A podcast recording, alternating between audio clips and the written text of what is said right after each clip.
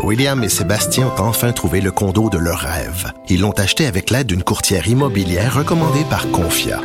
Parmi les courtiers qui leur ont été proposés, William et Sébastien ont choisi de faire affaire avec Hélène. Elle connaissait bien le quartier et d'emblée, elle a compris leurs besoins. Ça a tout de suite cliqué. Mais quand même pas autant qu'entre William et Sébastien. Confia, on se dédie à l'espace le plus important de votre vie. Confia fait partie d'Espace Proprio, une initiative de Desjardins. Vous écoutez Geneviève Peterson. Cube Radio. Madeleine Pilote-Côté est avec nous. Salut Madeleine. Allô, bon vendredi. Madeleine, que vous pouvez lire dans le journal de Montréal et dans le journal de Québec. Euh, Dis-moi, j'imagine que tu étais scotché euh, comme moi hier devant ton écran, je ne sais pas lequel, euh, pour écouter ce point de presse avait fuité un peu avant, comme d'habitude, les mesures qui allaient nous être annoncées. Le fameux couvre-feu à 20 heures, une mesure qui, bon, en temps normal, fait pas l'unanimité, Madeleine, mais là, on dirait que cette fois-ci, c'est pire. Mais c'est ça. Moi, hier, euh, Geneviève, je savais un peu à quoi m'attendre avec la conférence de presse. Fait que j'ai décidé de faire du déni, puis j'étais allée au parc au lieu de, de regarder la conférence. Oh, OK. c'est ma nouvelle technique pour pas trop être déprimée avec euh, ces mesures-là. Non, mais sérieusement, après, j'ai vraiment regardé tout ce qui avait été dit dans la conférence et tout. Puis comme de fait, ben c'est le couvre-feu là, qui revient à 20 heures pour ma région, c'est-à-dire Montréal, ainsi que Laval aussi. Bon, la Montérégie a été épargnée. C'est ma mère qui était vraiment contente de pouvoir euh, sortir jusqu'à 21h30. Mais bon, c'est ça qui va nous arriver. Moi, j'étais un peu euh, déçue, je vais te dire, euh, Geneviève, tu sais, de que ça repasse à 20 h Là, le soleil se couche de plus en plus tard. Je profite vraiment de l'extérieur. Il fait beau. Je peux aller prendre des marches après souper. Je peux aller courir. Je peux vivre ma vie. Puis là, ben, d'être restreinte à devoir rentrer chez nous à 8 heures Hmm. Sérieusement, je trouve ça difficile. Ouais, puis corrige-moi si je me trompe, mais on nous a. c'est peut-être moi qui est dans le champ là ou qui fait trop de déni, mais on nous a pas annoncé la date de la fin hein, du couvre-feu à 20 heures. Ça, c'est d'un calendrier grec, là. On sait pas trop.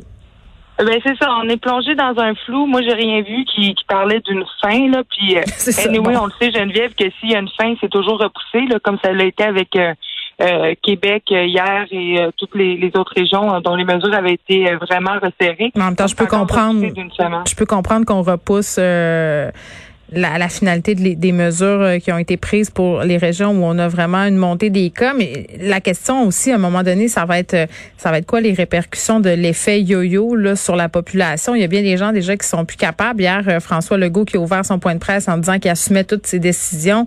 un peu une façon de nous dire, ben je sais que vous êtes pas content, je sais que ça rue d'un brancard, mais moi je vais de l'avant, je le fais, puis je sais que c'est ça qu'il faut faire, puis j'assume. Ben c'est ça, on est on est capable de s'adapter, euh, Geneviève, mais euh, ben, de moins en moins. ben c'est ça, de moins en moins. Euh, moi, je, je, commence à être vraiment écœurée. Je me fais des routines. Là, bon, ma routine était vraiment organisée jusqu'à ce que, tu sais, jusqu'à 21h30, je pouvais sortir, je profitais de l'extérieur. Mais là, de devoir tout me réorganiser, réorganiser ma journée, ben c'est, c'est, ça devient plat. Puis je pense aux gens pour qui ça peut être encore plus difficile. Je pense aux enfants qui qui peuvent pas aller jouer dehors trop tard. Je pense à, à tout tous ces gens-là pour qui cet effet yo-yo-là est très perturbateur puis pourrait avoir des effets comme négatifs à long terme. On commence déjà à les une heure et demie, une heure et demie, est-ce que ça va faire une différence? Moi, c'est ça que je me ben, demande rendu là. là. Ben c'est ça que je me demande. Au début, quand il l'avait mis, euh, au début, je me disais oui, ça va faire une différence. Les gens vont, ont moins le temps de souper, d'aller chez des amis. Il faut que tu reviennes plus rapidement. Fait que je pense que ça peut en faire une légère différence. Mais t'as pas le droit d'aller souper chez des amis. Mettons, jase. Ben non, mais c'est ça. Mais les gens, ils vont, il y a des gens qui le font, qui le font, qui le font pareil. Puis, euh, ben ces gens-là, ben au moins, ben ça va peut-être les, les repousser un peu de le faire que de, se faire pogner par la police euh, avant de revenir chez eux. Mais euh, je ne sais pas si ça va changer grand-chose. On sait que la majorité des éclosions, c'est dans les écoles, euh, dans les milieux de travail, dans les garderies. Je pense qu'il aurait fallu trouver des solutions pour ces milieux-là avant de nous réimposer le, couvre-feu à 20 heures. Bon, tu voulais qu'on se parle aussi euh, de la vaccination. Euh, qui est en priorité? Certains travailleurs qui lèvent la main en disant, ben nous autres, on a été oubliés. Ouais, mais j'ai été comme un, peu choquée. il y a des beaucoup de travailleurs essentiels qui sont pas priorisés.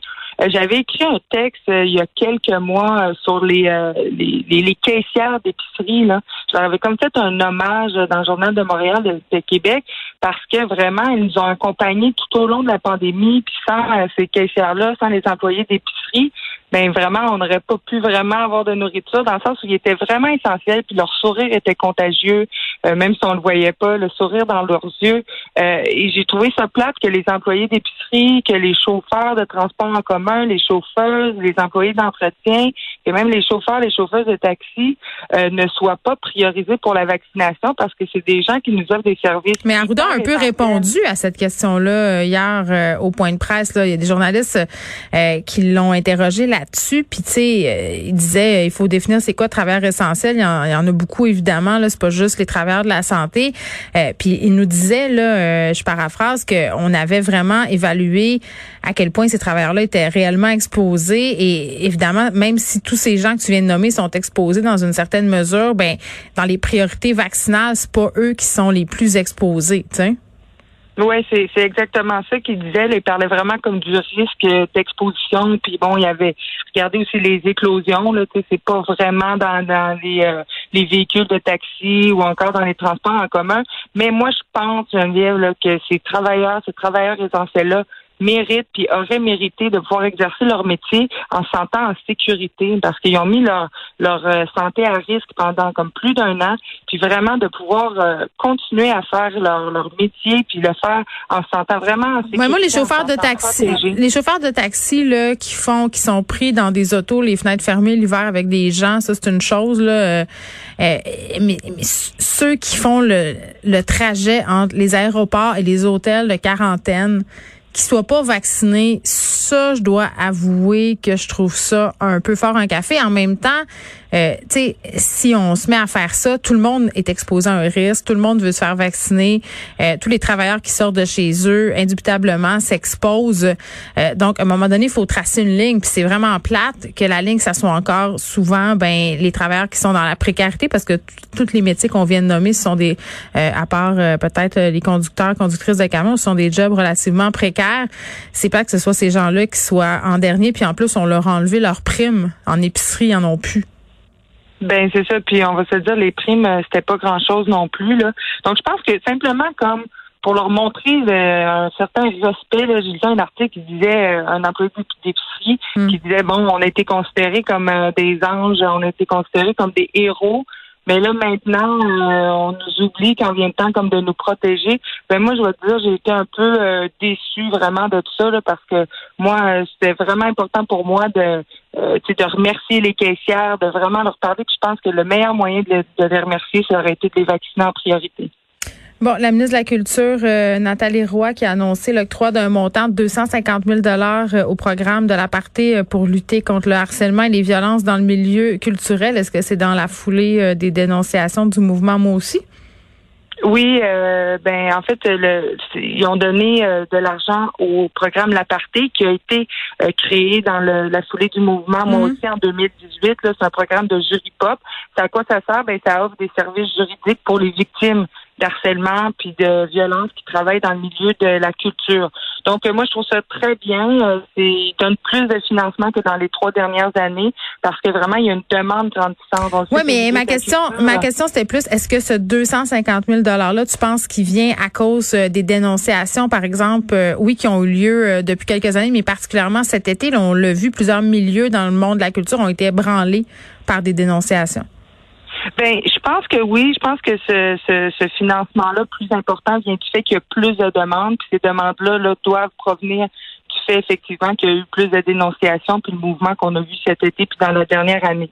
c'est sûr qu'il y, a, de la demande, il faut de l'argent, il n'y en a jamais assez de ressources. Puis vraiment, le, programme euh, La Partie, il aide vraiment les, les victimes directement, parce qu'on sait que le milieu de la culture, ben c'est un milieu euh, assez difficile. Hein? C'est un milieu où la culture de l'alcool règne beaucoup, où il y a beaucoup de, de d'événements en dehors des heures de bureau. Euh, il y a de la drogue, euh, c'est du monde euh, un peu, euh, comment dire, euh, tu olé olé ouvert. En tout cas, c'est c'est plate à dire, mais c'est propice que, ouais, ben c'est que les frontières sont sans cesse brouillées. Ça c'est ça c'est c'est très vrai. on le voit bien dans le monde littéraire.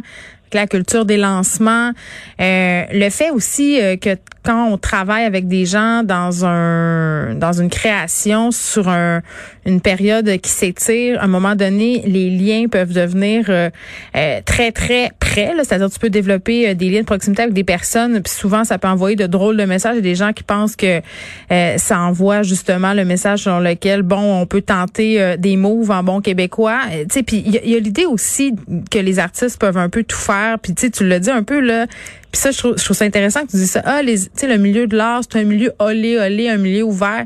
Ben, je suis pas sûre, moi, tant que ça. C'est un préjugé qu'on a par rapport aux artistes, qu'on entretient puis qu'on aime bien utiliser souvent euh, pour se dédouaner d'avoir des comportements qui sont répréhensibles. Hein, vous savez comment c'est, hein, je suis un artiste, euh, j'ai un problème d'alcool, je prends de la drogue. Le milieu, c'est ça. Ben non, le milieu, ça va pas être ça. Non, non, ça, ça, ça vraiment pas été. Moi, je l'ai vu dans le milieu de l'humour, je l'ai constaté, je l'ai ressenti.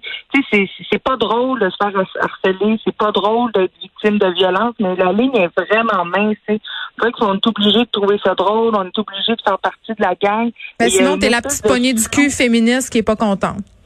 Ben exact, puis qui est pas capable de rire, puis voyons, c'était juste une joke, puis voyons, t'es pas capable de rire, ben non, je suis pas capable de rire de violence, pas capable de rire partiellement. Puis des fois, ben c'est difficile à reconnaître parce qu'on a toujours nos lunettes, on veut que tout soit drôle, on veut que tout euh, nous fasse rire. Mais des fois, il y a des affaires qui font pas rire, il faut être capable comme de, de les assumer. Puis c'est pour ça qu'il faut avoir euh, plus de ressources pour être capable de les reconnaître, puis vraiment euh, pouvoir avoir des gens qui nous aident aussi pour, pour aller en justice. Ce 250 000 donc octroyé par Nathalie Roy tombe à point pour la partie qui est un programme qui, on le rappelle, vient en aide au monde de la culture pour lutter contre le harcèlement. Madeleine, merci. Merci, bonne fin de semaine.